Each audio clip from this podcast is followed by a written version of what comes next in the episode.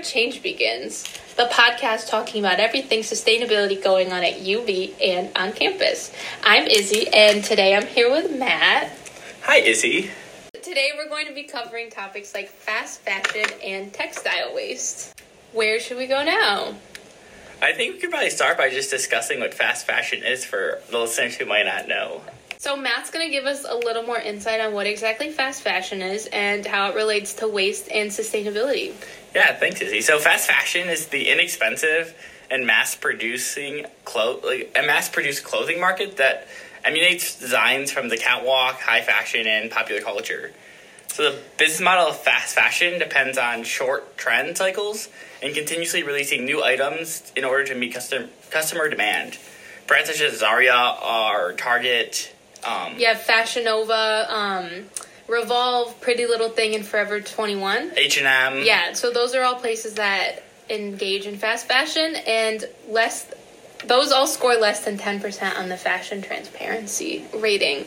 So, What's the fashion transparency rating? um, it's basically how well their business is run and how sustainable it is, and if they're paying kind of good wages and things like that. So, Yeah, I think that's a really big aspect of fast fashion is the exploitation of industry workers as well. Only 2% of industry employees actually get paid living wages. And back in 2020 when the pandemic began, there was an example from Boohoo where they had their op- their factories operating at full capacity mid-pandemic, so all of their employees were told to come in during the COVID-19 lockdown and if they tested positive for COVID, they were told to go into work, and those who refused uh, were told they're not going to get paid.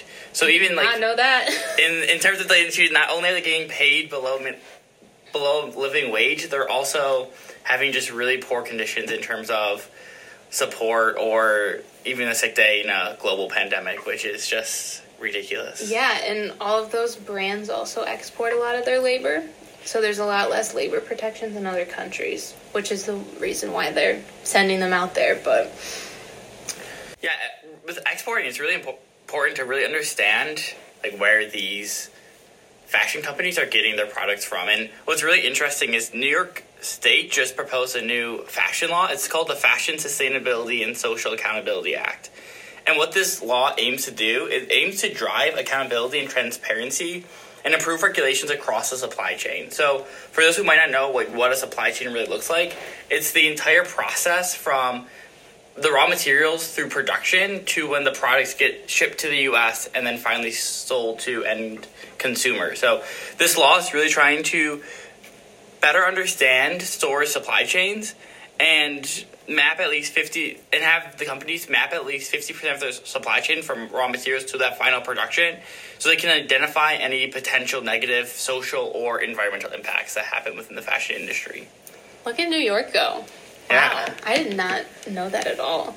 Um, because we all know that fast fashion produces a lot of waste, and 85% of all textiles go into landfills each year. So it's just a really giant sector where we're just putting everything into landfills.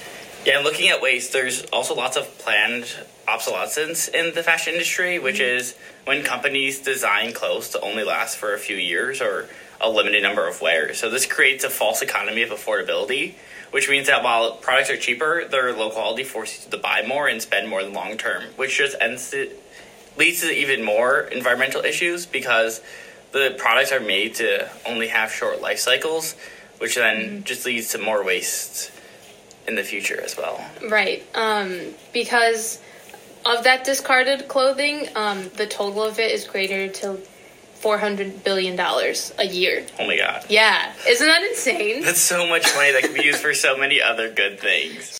I think one way that is really interesting that the way that businesses are trying to kind of tackle this textile waste issue is through the circular business model. So, do you want to explain more about what the circular business model is? Yeah, so I'll go into what a circular business model is. So basically, when a company produces a product, they're not designing it for it to fail and making sure that it actually lasts its lifetime. So if you buy a new shirt somewhere and then it reaches its end of the life cycle, what are you going to be doing with it afterwards?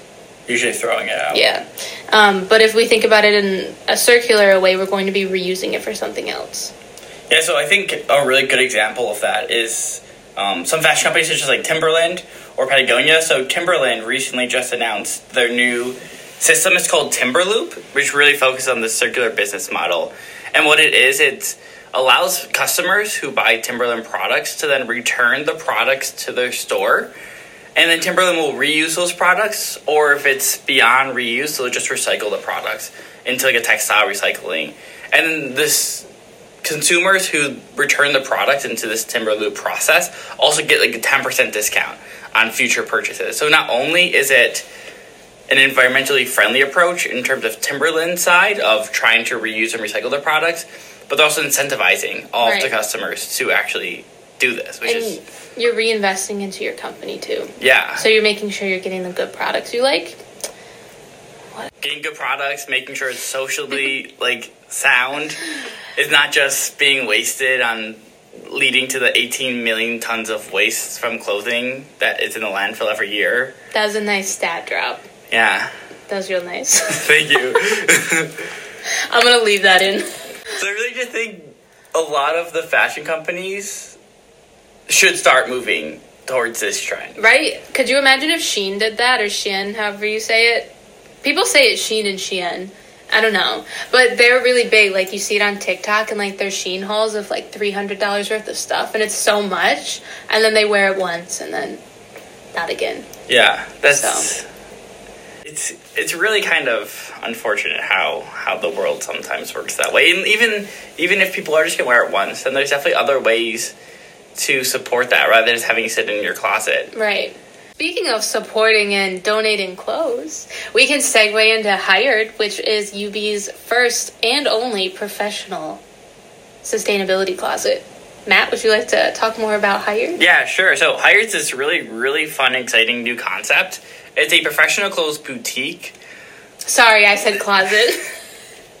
is it's professional clothes boutique that is open to all students who might need a professional outfit for interviews, job fairs, professional like presentations or meetings and also it's a, a safe space for anyone who might be in transition to come and explore new outfits and new styles find it at 113 statler which is at the Center for Tomorrow lot, if you go across the bridge, the sustainability office is right there. Um, and then you can check in with us and check out our cool closet back here. But don't get scared by the mannequin. yeah, the mannequin is an interesting approach. Yeah. he just stares out the window at you when you walk by. It scares me every time I come to work. also, if you want to browse the boutique prior to coming to the or making an appointment, we're hosting a grand opening pop up on February the 16th, so that's next Wednesday, from 11 a.m. until 2 p.m. in the Student Union lobby. We'll have refreshments, you can browse all the items in the boutique. Career Design Center will have their ice cream trike with some resources. Ooh. I don't know if it'll be ice cream, but there'll be other refreshments. We're hoping to have some coffee or donuts. And just a great way to see what we have offered and talk about what's your next steps in your career and how you can also contribute to the circular business model. Right, there's headshots there, right? Yeah, we'll Coffee. also have professional headshots for anyone who might want those. Yeah, so you can just have a nice cup of coffee, browse through all of our lovely clothing, and then get a nice little headshot. And talk to us. Yeah. So many great things. Really are. So everyone should come stop by hired anytime you want. Just hit up our office, email us. Um, you can catch us at the Sustainability Nook. Our lovely coworker Julian will be there from 12 to 2 and can talk about any of this stuff for, for you. Get more information about anything sustainability on campus and in our office. If you're interested in more ways to not support fast fashion, uh, a good t- resource is uh, rethinking underscore fast underscore fashion on Instagram. They offer lots of really great information on how to reuse your clothes or what other options might be available for you. Or also set up a meeting with anyone in our department and we'd love to talk to you about it more as well. Yeah, if you have any ideas for future events, things you want to hear more about, um, things you want to see more on our social media, you can hit up uh, UB Sustainability on Instagram, DM our account with anything that you could be thinking of, whatever you want. We also have a Twitter, it's at UB Green, so you can hit that up too. Um, well, Matt, we've had a lovely discussion about fast fashion and sustainability. So thank you for spending the time with me today. Thank you for having me here to spend the time with. Yeah, of course. So thank you for tuning in to Where Change Begins. I hope y'all have a great rest of your week and semester.